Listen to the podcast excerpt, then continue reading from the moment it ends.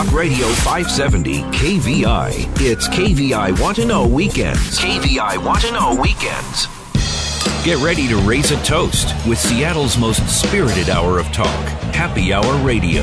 Explore the best in Washington wines, beer, spirits, food, and more with your guide, Seattle sommelier, Christopher Chang. It's Happy Hour Radio, right now on Talk Radio five seventy K V I. All right, Seattle. Hello, Puget Sound, and welcome again to Happy Hour Radio. I'm your host, Christopher Chang, your Commodore of Cocktails, weekend wine guy, and, uh, well, hungry, hungry hombre. I've got uh, I've got a really great show today. I'm so excited uh, to have a James Beard Award nominee in the studio, and uh, this guy's just boom exploded like a supernova. But he's not that old, and um, he's a, a young guy. He's a he's a Washington guy. He's a Pacific Northwest guy. He's a Seattle guy, kind of. Um, grew up in Port Angeles. Grew up in Bothell. Grew up in Kirkland. And his name is Maximilian Petty. Now, with a name like Maximilian, you think you might get teased. But uh, that's a strong name, and uh, Maximus, uh, you know, it goes way back to Roman times and even the Greeks and, and before that, um, because he's kind of now a culinary god. I'm pretty sure as we as we speak here uh, in March in this evening that uh, um, the culinary gods and uh, uh, who's that guy, Escoffier and James Beard are all shining down and smiling for our, our, our own very cool Mister Maximilian Petty. Welcome to Happy Hour. Thank you very much. I'm happy to be here. Wow. So um, you're probably going to have to get used to that, right? People going, you know, intros being two, three, four minutes too long. No, they a lot of questions about the name, if they want to call me that or just Max. And I usually say, if you work for me, Maximilian. If you don't, Max is great. Yeah. Or if you're one of my sisters, Maxi Pad. Uh-huh. But right. Max is usually just fine. Yeah. Max Headroom? No. Um. No, no. I had a shirt, though, a Max Headroom shirt growing up. Well, okay, for all those who don't know who Maximilian Petty is, um, you need to get out and about because uh, this young man started a little restaurant on the top of Queen Anne, and it's now legendary. Um, I had the pleasure of dining there, and uh, I've been in the culinary scene here in Seattle since uh, nineteen seventy-two. And, you know, of course, that was starting at Spuds and, and moving on to uh, Canlis, of course. But uh, this guy's got, you've got this amazing touch of creativity, balance, um, exquisiteness, but also a certain nuance for simplicity. Let's talk about your, how did you fall in love with food? You know, it started from, like, I think the classic with my mom, my grandma. My mom has thirteen brothers and sisters, so it's, we all oh. gather. One, you know, in Bellevue, my grandma lives there, so we'd all gather for Christmas, Thanksgiving, and we'd all cook together. So it kind of grew just from bringing people together. And, you know, I didn't have much of a love as much then for, like, where it came from or how, I, you know, it was just kind of put in front of me, and I ate it, and I I loved it. And um, but as I learned more about it, I just kind of um, grasped on to all the information I could about everything about it. You know, my sister was a chef, and my mom was a baker. Ah, okay. So, so you saw somebody kind of was a mentor in a way because yeah. they did it professionally, and you saw they did it right. Yeah. So my sister uh, was a chef. She owned her own restaurant in Port Angeles when I was about fifteen. Cute. And so, yeah, it was a, it was a great little place, Joy's Wine Bistro, and uh, I started from the bottom there, kind of painting dishes, all of it, paid whenever she could. You know, just kind of, I just loved being there, and I did everything, but she's classically French trained, and she kind wow. of just, she taught me from the beginning stocks and sauces. And, and this is your sister? Yeah, my older sister. Um, it's it's since then closed, and she she uh, married a winemaker, and they moved to Burgundy. No way. Yeah, one of our from Olympic Olympic wine cellars out in the peninsula. He was the winemaker out there. Oh, really? And then they uh, moved to Burgundy, and he, he and then he just moved back to Napa. Oh, wow. Um, with their two kids, and now they're back in the States, and she's yet to make it up um to the restaurant yet, but I'm excited to get oh yeah here. For sure. So yeah. That's great. Uh, classically trained, and when we say classically trained, that basically means French trained, right? Mm-hmm. Because we're talking yep. about sauces and preparation of fish mm-hmm. and deboning. um did you did you have a knife? Did you f- find your tools? Um did you have a saute pan? What was it that said, wow, I did it? What was that first moment? You know, that's, you mean first moment in the restaurant? Like kind of... Well, first moment overall, but like, hey, hey, you know what? I got the hang of it. I did it. You flipped the, the, the omelet over or something like that. Yeah, a good three-fold omelet was, was with no color was a big one for me.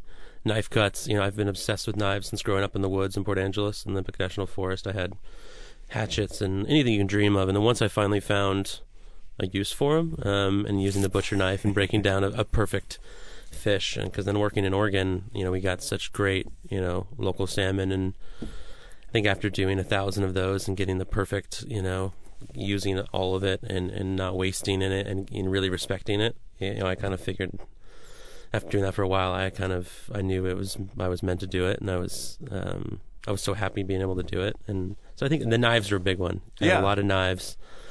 Um, working omelets and stuff. That's a good. You bring up a good one with eggs. Mm-hmm. That's kind of a chef's. That's a very simple. People think you know. Egg, oh, eggs. Anyone can cook eggs.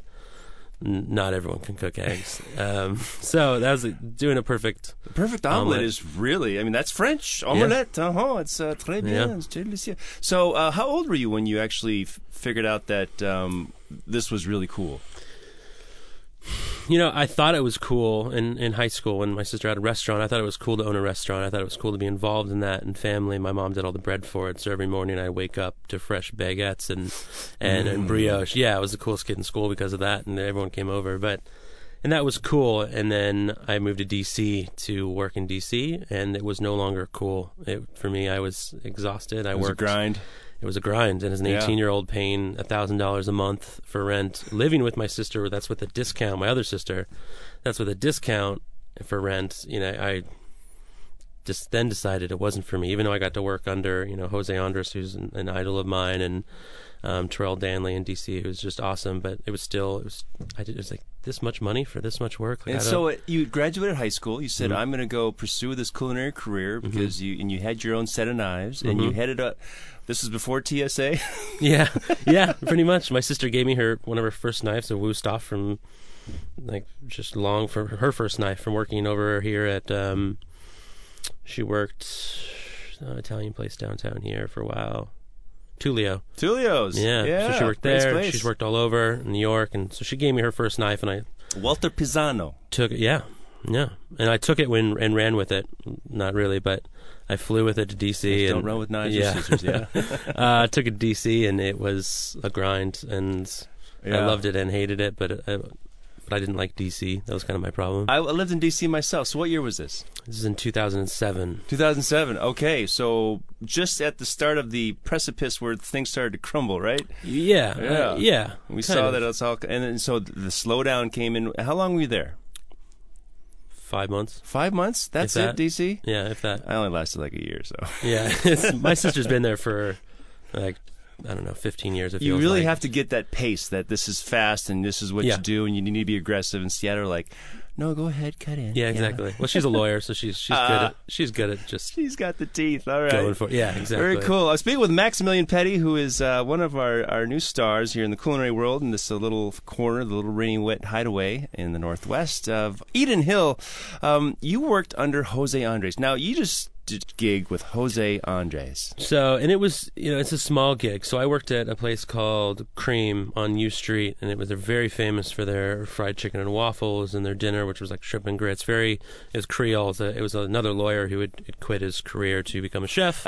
It was quite inspiring. He was in, you know, his late forties, and he just decided, I don't want to do this. I want to be a chef. And, and so he did it, and that's who I got a job with. And one of his sous chefs, his brother, um, worked at Zaytinya. Um, Jose Andres, and um, so I kind of got the, hey, can you, you know, sneak me in in a way? Yeah. Because they didn't do a lot of, you know, they did stages, but, you know, it wasn't, you know, Zaytinya was more of, it's Mediterranean, and it's it's not as fine dining as this mini bar. Or yeah, he's from, a Spanish guy, right? Yeah, he's, yes. he's, he's from Spain. He worked in New York and D C, uh, but he's got a very, you know, Spanish touch when it comes to tapas. But he did, this one was Mediterranean, kind of Eastern Mediterranean touch, and so...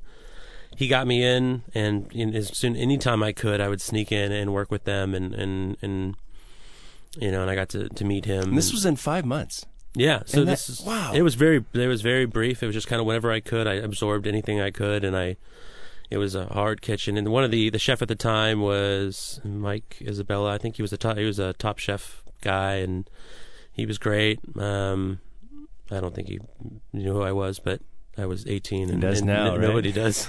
uh, I was eighteen and just wanted to see what I can handle, and at that point, I decided I didn't want to handle it. You know, I, it was too much. Yeah, I mean, it's it's uh, a very scary world out there sometimes, yeah. especially on the East Coast when people, you need the money. And then, yeah. of course, there was the, uh, the the difference of class. You had the poverty, mm-hmm. you had the, you know, it just kind of didn't make sense sometimes.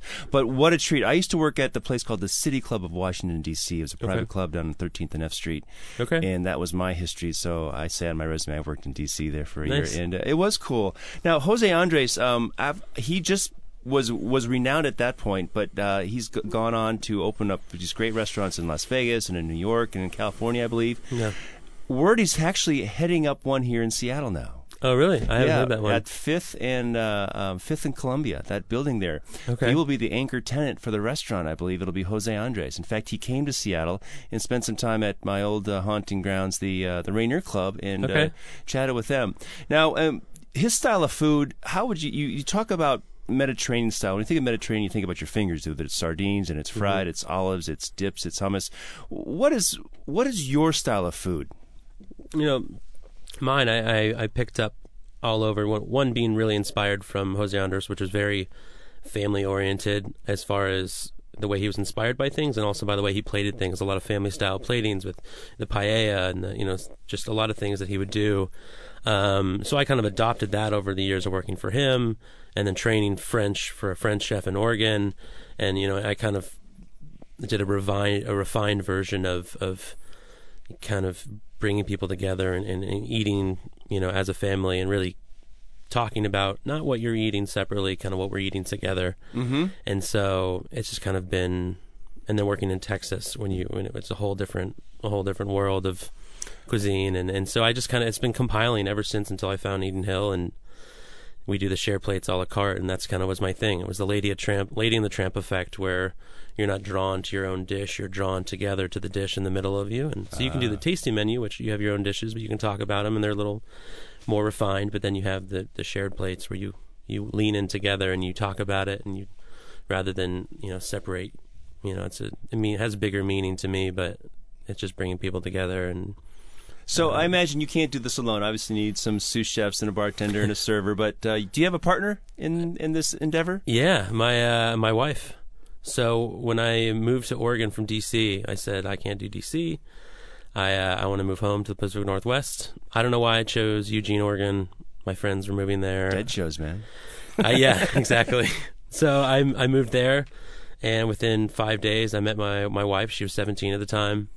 Peaches and, uh, and cream. Yeah, she was seventeen, and I uh, we started dating maybe I don't know a week later. Uh, when she turned eighteen, yeah, yeah, she turned eighteen. I made her salmon for her birthday. Yeah, uh, when she on turned papillette eighteen. Or what? No, I don't even remember. At that point, I was so new to it. Uh, I don't even remember. Shoot. So you met your wife in Eugene, Oregon, yeah. and uh, At- she followed you to. Too far. So I, at that point, I wanted to switch over and I wanted to be a, a firefighter, and uh, wow, use my, my, I don't know. I was always kind of built. Yeah, so I, I can see you've got uh, you, you're a robust gentleman. Yeah, I Very wanted cool. to use my uh, my strength to give. I didn't know what I wanted to do. My I mom see. was a nursing supervisor here at Providence for forty years, so I wanted to do a doctor thing. I don't know. All right. So well, hold that thought, yeah. because when we come back from this break, we're going to have more conversation with the uh, rising star, the James Beard Pacific Northwest Award nominee, rising star, Maximilian Petty, who is the founder, along with his lovely wife. Her name? Jennifer. Jennifer. Jennifer. Brenner. Right. Jennifer and Maximilian own Eden Hill up in Queen Anne, and uh, it's fantastic. I'm super excited because there's there's a real. I mean, this is when I get a chance to talk to you. Ten years from now, you'll be someplace else and doing something different because that's kind of how life goes. But we can always look back and I remember when. And uh, what a treat! Your restaurant's open five days a week, six days a week. It's open uh, six nights a week. Six just nights open a week for Sunday night, and then I'll bring Sunday brunch on in the spring. Oh, excellent! Close Perfect timing. Yeah. Well, I'm excited. We'll see how those omelet skills go. Yeah, we'll see. Uh, in April. So, folks, uh, I'm happy to have Maximilian Petty, the uh, founder and uh, executive chef of Eden Hill, and we're going to have more of his story when we come back here on Happy Hour Radio. So stick around, folks. You're listening to five seventy K V I.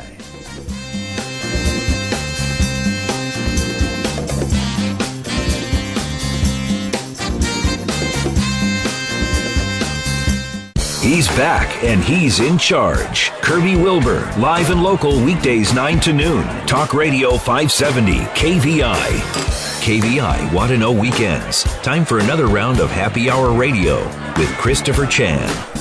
All right, Seattle. Hey, I hope you got something great in that glass. It's time for segment two here on Happy Hour Radio. And if you're hungry, uh, you're listening to the right show. Uh, if you're thirsty, well, today we're kind of all about the food. I've got uh, Chef Maximilian Petty, who's the owner of Eden Hill, along with his lovely wife, Jennifer, over on Queen Anne, the top of the hill, Eden Hill. And uh, we're chatting about your uh, youthful career, trying to be uh, a great chef, whether you're in Texas, D C, Oregon, or Seattle. Um, and then you wanted to be a firefighter for like a brief moment, and then you fell in love.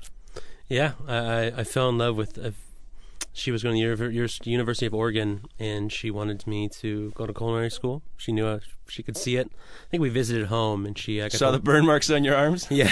Well, she, yeah, I, I have a lot of them, but she... We visited home. My sister's restaurant was still open, and she... So I went and did like a little guest chef thing, um, just for fun. I was still nobody, but um, I cooked, and my and Jen watched me, and she was. I think that I think in the story of us falling in love, that's when she knew, because when she saw me kind of take something really seriously, and as an eighteen-year-old, it was lost. I uh, so she convinced me to go to culinary school. So I applied to where uh, to. It's a very small. It's called Lane. It's Lane Community College in uh, Eugene, Oregon, outside. I mean. fifteen minutes outside of Eugene. Um, it's very. I think they accept seventy kids. And uh, it's strictly a culinary school. Yeah, I mean, it's no, it's a whole community college, but they have a program. That's a. It's a very popular program down there. Um, and yeah, so I got in, and I started that next September after I moved there. So I, I, for a year, I worked for a senior meals place where I worked uh, four a.m. every day, from four to one, and and uh, that was. That's a trip. Yeah. Yeah. Um, but then started culinary school, and it all just went from there. I did very well. Is that a two-year deal? Or Two years, uh-huh. yeah. Two years, very hands-on. I think maybe twenty of us graduated. It was so small, and kind of weeded weeded out the, you know, if you forgot your pen, if you didn't have your stuff tied on right, you know, you got sent away from class. Like, they were very, oh. very strict, very, very hands-on. Hogwarts, kind very Hogwarts. Very Hogwarts, yeah. And if you didn't have, you know, if you couldn't pull the magic, you couldn't do it. It was, um, so it was tough, but it was very hands-on. The chefs were great. Um, and, um, yeah, I learned a lot. I read everything. I wrote everything down. It's kind of absorbed you it all. You were drawn to it. You found you were the moth to that culinary fire, huh? Yeah, I was. The flame. And I just ran with it. Um, I got a job immediately at King Estate Winery. Oh, yeah. In, in Eugene, which is an incredible winery down there. The King family does some amazing things. And, um, the Pinot Noir and Pinot Gris are just the best. Yeah, it's, it's really good stuff. And they've been around for twenty-some years now, which yeah. is really cool. And, uh, of course, me being a sommelier and uh, doing the Oregon Wine Awards, um, well familiar with uh, the Willamette Valley. In fact, I um, just got back from there last week nice. uh, for the Oregon Wine Symposium. And uh, speaking with Maximilian Petty, who um, is the founder of Eden Hill. Where did you come up with this name, Eden Hill Restaurant? So, that's I get that question a lot. I uh, names are really tough, and we went through probably one hundred names. Maximilian's is already taken, yeah, though, right? Exactly. I know, but it has one L. Oh, and yeah.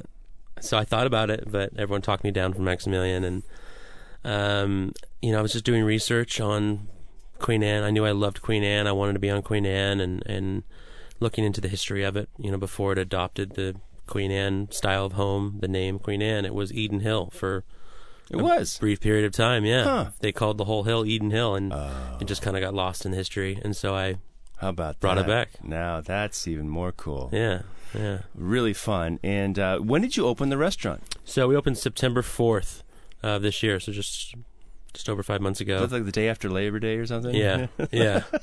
Just dove right in. Now, it's a, it's a very, very intimate place. It mm-hmm. has about how many seats? twenty-four, eight of them which are at the bar. All right. Yeah. And uh, you serve um, both a la carte menu and a uh, price fixed chef's tasting menu. Is that correct? Correct. Yeah. Let's talk about your style of food. Now you've you have history from Texas and Oregon and D C and of course Seattle and being a kid. Um, what what what do you got on your menu? You know, I take I kind of have a an approach of you know I, I'm very particular and I, I cook things you know with the precision as if I was you know I was going at it like a Like um, like with my French training, and, and, and but I, I I adopted a certain kind of things that remind you of home, but you can't make at home. That's for the a la carte side of a very like, or in, especially stuff like I picked up a lot of O F O when I did the charcuterie program at King Estate. You know, working with a lot of that, and in Texas you work with a lot of O F O. Yeah, you work with a lot of of stuff that people don't normally eat. So getting that appreciation of, of and using everything of the animal, the head to tail concept. I, Especially I, what's I, under the tail. Exactly. We well, we've done a lot of a lot of sweetbreads and balls and all that, and so like sweetbreads on the menu now. Yes, um, one of my favorite things in the world. Yeah, and so and we just we gave it our own little spin and and, and made it. And we ferment our own peppers and make a hot sauce, and we soak them in our house-made buttermilk for four days, and then fry them in a gluten-free dredge. Mm-hmm. Toss them in the hot sauce, and you're going to get the effect of uh, like a plump, juicy chicken wing. Um, Just the chicken, no bone. And yeah, and a little sweeter, you know, sweetbreads because named it that because they were a little bit sweeter than other meats, and. And then just paired with... You had a great starter when we came over there. I took my mother out to Eden Hill, and it was fabulous. And uh, tell us... About, let's take us through the course by course of your tasting menu. You know, that's going to be really hard because... It changes. Every, almost daily. Yeah. So, um, and each week we change. It's kind of, kind of what's coming in from some of our local purveyors. Um, and it, it changes so much that, you know, sometimes I can't even remember what we did last week. So... I know the feeling. um... So that's tough. I don't even remember what y'all had, to be honest. Uh, we had a great little bite. It was just a starter bite. But what I, what I noticed about your, your plates is that um, there's, a, there's a beautiful composition to them. And I know that when you read the menu, like, wow, is that going to work? Because you've got, but you, you understand balance. You've got texture balance and, and balance between the acid and the savory and the sweet and the um, uh, umami. Mm-hmm. And I think you use all of those, many of those components in your dishes. And those elements really add to the experience because you don't need a lot. Of, I mean, fried chicken, that first bite that's crunchy and juicy, like, mm-hmm. oh, that's what you want. But sometimes that first bite is the best bite. Right. And you have just enough food, so every time it seems like it's a first bite. Well, that's great. Yeah, I uh, I think I have an obsession with sweet things and meat. And my mom used to make this meatball recipe with, it had like brown sugar and, and star anise. And, wow. And the meatballs are baked with, I don't remember what it was baked with. Molasses? Well, molasses, like probably ketchup, and like yeah. It was just an easy one that um, she would do, and I, it became an obsession. And then working with um, Chef Michael Landsberg in, in Oregon, he was um, he had an Asian influence on me. With his, he was French and Asian, and so I picked up some of those. The, also the sweet pairing with the umami, and, and I just I have, haven't been able to stop, and so then I've had to work on cutting it with acidity and making sure it's light, not too heavy. And it's it's it's transformed into a, a a beast, if you will, of just how the food, where each thing has a little bit of sweet, has a little bit of acidity, a little bit of fat to cut, and we just play with those three elements and the texture. You know, it's kind of just what's, and then the plating. It's a whole different. You know, I'm yes. obsessed with plating. And, and how many pairs of tweezers do you have? Oh, fourteen. Fourteen, and you have magnifying glasses too? No, no, and that's what's tough about a kitchen that's this little bigger than my body. It's it's you know you got to move quick too. We do probably two hundred and fifty plates out of there on a Friday night, and there's two of us, and sometimes three. And uh, so you got to work fast too. It's you want it to be all you know beautiful and precise, but. Do you draft your composition? Do you get a piece of paper out and sort of Sometimes. write out a menu and then sort of put it into place? Because I found that my old chef, um, Chef Bill Morris, who who you remind me a lot of, and um, that's a huge compliment in my world, he would draw a draft so that everyone knew what the plate's supposed to look like. Do you do that? Sometimes, yeah. um, but more... It's only two people, I guess you only have to translate it once or twice. Exactly, and I also have an organic... Um, I want them to be organic, and I want them... A lot of times, like me and, um, and actually a guy I just hired, um, will plate a dish...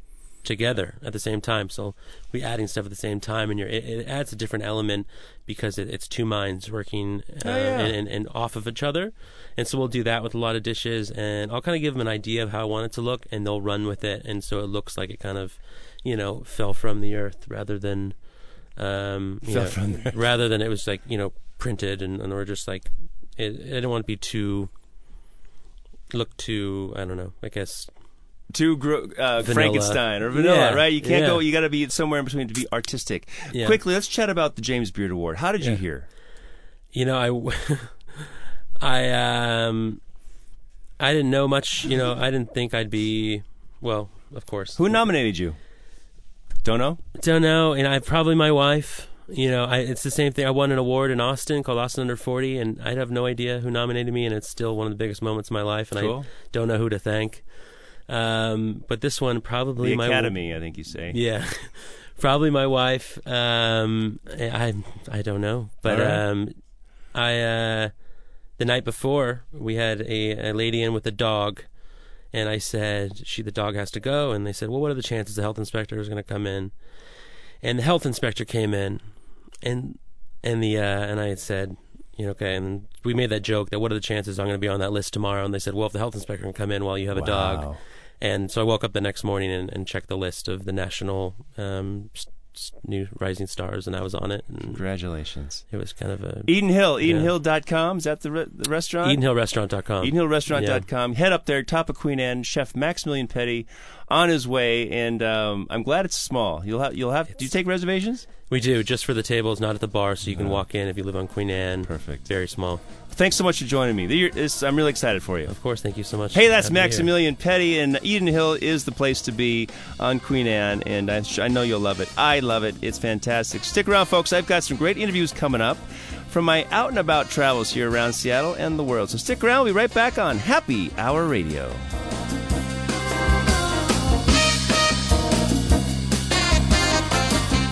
Start your day the right way. John Carlson, live and local, six to ten a.m. Talk Radio five seventy, K V I. You're in the know with K V I Want to Know Weekends. Here's more Happy Hour Radio with Christopher Chan. All right, welcome back to Happy Hour Radio. Time for round three, and I hope you got something great on your plate or in your glass. All that food with uh, Maximilian Petty of Eden Hill is making me thirsty. I think it's time for a cocktail, so I'm going to welcome a brand new distributor here in Washington State. Andrew Shcherbakov is uh, of Russian heritage, and uh, of course, he's got a great fine vodka and a host of wonderful spirits in his portfolio. It is global spirits and wine dot com. You got to check it out. Um, but we're going to talk a little bit about Russia, about uh, how he got in the wine business and now the spirits business. So, Andrew Shcherbakov, uh, welcome to Happy Hour. Thank you. You're Thank welcome. You. I put a little Japanese accent on this because I know that it's all kind of related, right? Uh, no, not at not all. Really. Yeah, okay. They're neighbors, though. They are neighbors, yes. Uh, hopefully friendly neighbors. Um, and we're going to get friendly here with some, some spirits. So uh, you hail from Russia. When did you come to the United States? I came on January twenty-first of two thousand. Oh, wow. Okay. A day that, yeah, it's my uh, friend's daughter's birthday. Cool. Uh, and where did you land? New York or West Coast? New York. Uh-huh. First New York, and then it took us uh, quite a while to, to get to the state of Washington. Were you walking? How'd you get there? Train or what? No, the plane was late, and uh, they were deciding if we were going to fly out that day or the next. Oh, so you actually had plans to come directly to Seattle? Uh, no, actually to Vancouver, Washington. Oh, well, yeah, the... the The uh, long, uh, that is the part of the original Fort, Fort Vancouver. So there's a lot of history there. What drew you there to uh, Fort Vancouver? Uh, my relatives, actually grandparents, lived there. Okay, that's why we actually been moving there. All right, very good. And so uh, you you have a family now, and are you still in Vancouver, um, Washington, or have you transferred here to Seattle? Yes, uh, since I got into a spirits business, I moved to Seattle. Live in uh, live in Woodinville now. Oh well, very good. That's uh, the uh, one of the alcohol capitals on the West Coast now. That's right. Fantastic. So, um, how did you get into wine? So the way I got into the wine, while I've been working uh, in Vancouver, Washington, as the buyer for a company that produced antennas for. Um, iPhones and... N S A and all that high-tech stuff. Yeah, yes. I kind of got a Russian guy doing that. That's great. So I met this uh, Georgian guy uh, called George, named George. And um, and Russia put the ban on the, uh, on the Georgian wines, and he needed help. And that's how I got involved, and I said, I'll help you out. So the country of Georgia, of course, next to the country of Russia, and uh, Georgia is very reliant on Russian imports, right? They, they they export their goods to Russia to sustain their commerce, and of course there was a little bit of bad blood, uh, and so they sort of hurt them economically, which is uh, terrible, but good for us, right? So you you landed here, and you met some guy named George from the country of Georgia, and he got you into wine. That's right, yes, and that's how we uh, I got into this business, importing Georgian wines and trying to sell it to uh, American market, uh, and we've been doing it for a while, uh, but Georgian wines never picked up. Not yet. It's on Not the horizon. As soon as you can find a moniker for Saperavi and uh, some of the other interesting grapes they have. Because it, it's really the um, birthplace of wine in many respects, going back to six to eight thousand years. Isn't that correct? That's that's completely co- correct. And uh, the only thing that we need to do, uh, what the Georgian government needs to do, is to educate people and, and invest money into educating people about Georgian wines. So far, they didn't do a good job of, of doing that. Well, uh, we'll see their uh, Georgian Olympic team some sometime, right? Oh, I hope so. Yeah. yeah. So um, you got in the spirits business, uh, the wine business, and then um, you probably met some people like my friend Keith Johnson of Decopa, and he uh, introduced me to Georgian wines. Did you ever meet Bob Walsh? I never met Bob. Bob Walsh. He uh, he was also part of that Georgian import company and uh, a big big fan of uh, the people of Georgia. So uh, he's a uh, longtime Seattle guy. Um, so you came to Seattle and said, you know what? I'm out of I'm out of the wine business now. I want to go into spirits business. Were you drinking spirits or something? No, actually, I'm not completely out of the wine business because I import wines from uh, France and Italy. Ah, I just went to the mainstream. Okay, well, that makes sense. You got to go where the money is. Uh, people know how to pronounce those French grapes, right? That's right. But uh, yes, we, we got into a spirits uh, business uh, when state went private. And um, I guess my company pre- uh, sells more of the uh, vodka and cognac and whiskey than we sell wine. But we're trying to change that as well and to actually sell... Balanced portfolio, is it? Balanced portfolio, yes. Right. And I got into Italian wines just recently. Uh, last year. Okay. Uh, I've been doing French wines since last year, too. Excellent. Well, we'll have you on the show to check those out. But uh, so you found, you did some research and you found some spirits that interested you? So, uh, yes. My main focus when I started my company was to uh, bring in the best quality at uh, affordable price. And I thought th- this combination is going to make me uh, successful in this business, and it does. Because uh, when I choose my spirits, I just don't go about price. Choose wisely. Choose wisely. I go for the quality first, and then ah. I work on a, my back. My buyer background actually helps me to negotiate the pricing. Oh, okay. So I Very get the good. best pricing too. Perfect. Okay. And uh, how did you find uh, this particular vodka? And what's the name of this vodka? Uh, the vodka name is Balinoff. Balinoff. Oh, yes, oh, it's spelled oh, oh. B A L I N O F F, and it's got uh, it's a pretty label. It's got that uh, smoked or uh, the uh, frosted gla- white clear glass with a wonderful transparent label of uh, two polar bears tussling, tussling or playing together. Yeah, it's an homage to their the global warming, I'm sure. I guess so. They're trying to fight for that last piece of iceberg. Uh, so Balinoff vodka, and uh, where does this hail from? So the Balinoff vodka comes from the uh, Cognac region of France, right from the. Uh, First crew, the Charente region. Yes, yes. Excellent. And uh, this vodka is uh, produced from the uh, best uh, water that comes from the Grand Cru Champagne, and uh, the highest quality of French wheat. Okay, so uh, this is not a it's not a, a grape spirit. It's actually a wheat spirit, right? Vodka, one hundred percent wheat. So that's the uh, French winter wheat, and you have uh, the purest water there. What's what's significant about the water in the Charente region? Yeah, so cognac, cognac, yeah. Um, the the um, the stones and limestone, limestone, the, yeah, yeah, of the uh, of the soil uh, filters the water, makes it so soft. And uh, you hear a lot of people talking about vodka. Oh, vodka is the same, and there is no difference. Vodka is the vodka, and it's not completely true. It always depends on what kind of um, water you use. And, yeah, uh, water is the most important uh, in, ingredient in in a, in a vodka. That's and, true. And then a grain as well. Um, so in, in the in the time times that it's been distilled and filtered, also plays a big role. Excellent. And uh, when would you when did you first taste this? Did you taste this in Cognac? Did you taste this spirit there? No, uh, I happened to taste this vodka in New York. Ah, okay. It's it's a big vodka, big brand in New York. And um, I've been introduced to it to, uh, uh, when I, while I was in New York and uh, with my friends, and I've been introduced to it because a lot of people loving it there. A lot of people are loving it, huh? Yep. All and right. So as a Russian, how do you drink vodka? I drink vodka only straight. Um, as a matter of fact, my my uh, father-in-law is the guy that um, you know, if you if you drink uh, vodka mixed, he stopped um, respecting you, so oh, I have to okay. drink it straight. All right, remember that. Just don't don't add anything in my glass, and I'll meet your father.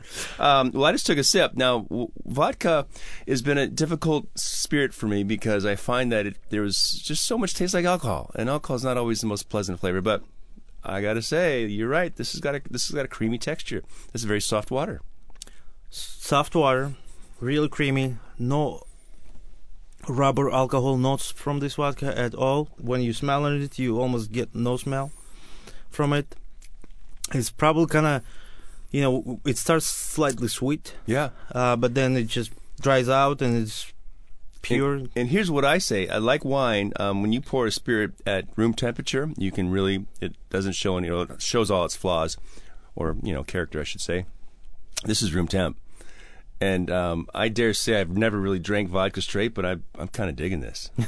So you've got this at uh, at Global Spirits and Wine Company dot uh, global spirits and wine dot com. So Balinoff Vodka, um, it's a small batch production out of uh, Cognac region, and you import it directly here to Washington?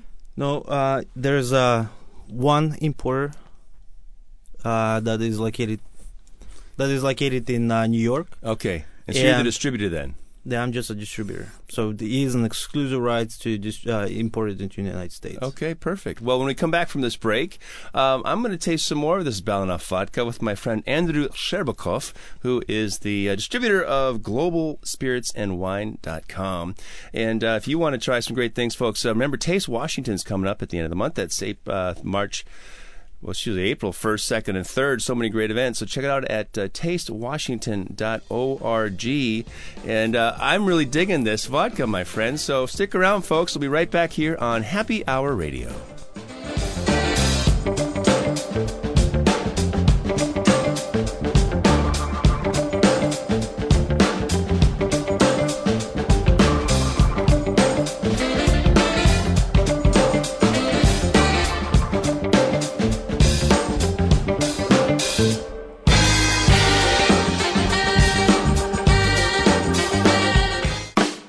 A Northwest original, Lars Larson, live weekdays noon to three, Talk Radio five seventy, K V I. K V I Want to Know Weekends continue. Now back to Happy Hour Radio with Christopher Chan.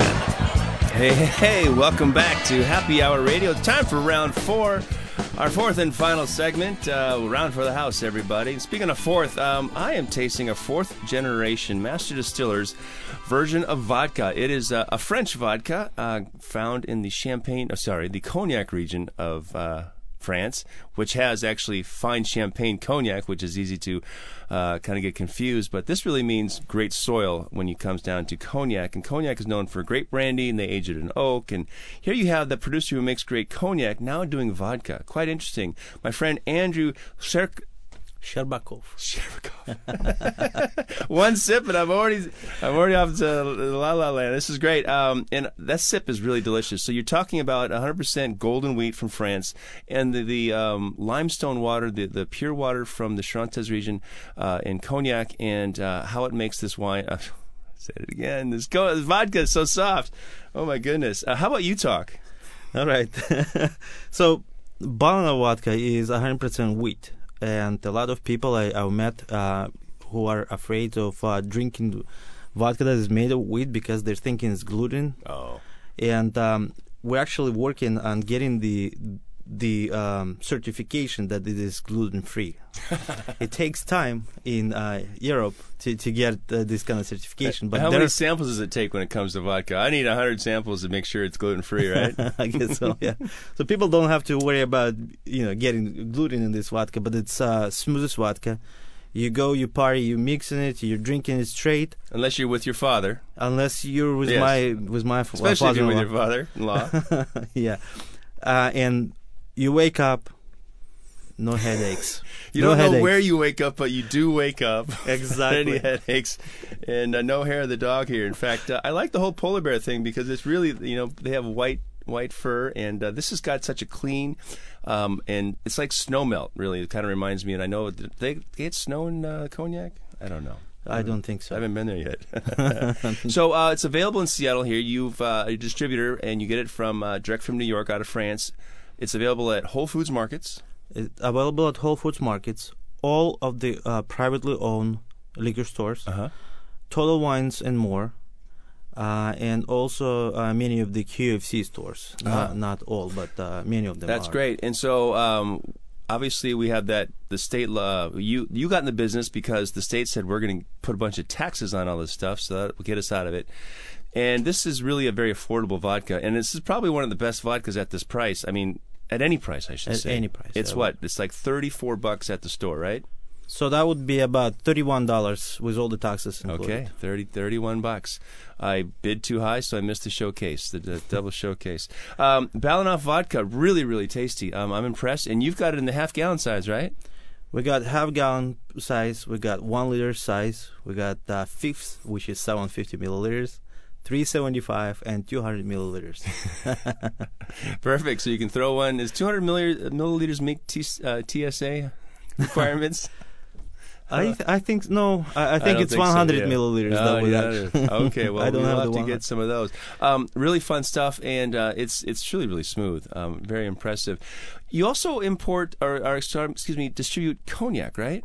The cognac that from the same producer. Yeah. So I'm going to have you on the show again, and I want to talk about cognac. I'm really excited. It's one of my favorite beverages, um, and I, I'm glad that you, you we have some uh, brands now that aren't. Uh, you know, I love the Remy and the Cointreau. Excuse me, the uh, Courvoisier and uh, Hennessy, and, and uh, I like them all really. Um, but I want to find someone new because it's always exciting to see how a small fourth generation master distiller does it, and. Uh, We can find how many products do you import or uh, distribute now in Seattle?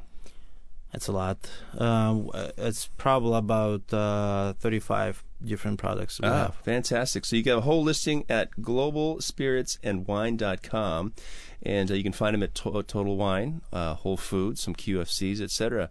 So uh, Andrew Shcherbakov, thank you so much for joining me on Happy Hour Radio. We'll have you back with some cognac, yes? Yes. Is it uh, and was it Dosvidanya? Da svidaniya. Da svidaniya. Thank you so much. Hey, folks, I hope you had a great time on this week's show, and you must try Eden Hill. Uh, it's really cool to see the James Beard acknowledge uh, this up-and-comer, this newbie. Uh, well, welcome back to Seattle. And uh, obviously, if you, if you like vodka, if you like great spirits, um, this is something you can really enjoy straight. And this is room temp, and that, that tells you it's not hiding anything. I know sometimes I gush about stuff, but um, when it comes to things I'm really surprised about and I really like, especially when I don't expect to, I have to talk about it more. And Balinoff vodka is one of those things that uh, is really, really tasty. So I'm glad I got a big pour, baby. That's uh, uh, kudos to you. uh, it's just enough. As we finish our final segment here on Happy Hour Radio, remember, folks, uh, if you ever miss a show, tell your friends to go to happy hour radio dot net, and you can find us on the Twitter sphere at Happy H R Radio, and, of course, on Facebook. Uh, send us a, send us a question, and uh, send us some of your Uh, suggestions for some of those breweries or bartenders or wineries or even distilleries and uh, chefs, et cetera. I love talking to anybody who's got good food, good wine, good spirits, good cocktails, and a good vibe. So I hope you got a good vibe tonight. I look forward to seeing you next week right here on five seventy K V I. Remember, folks, life is always better with a designated driver. Cheers.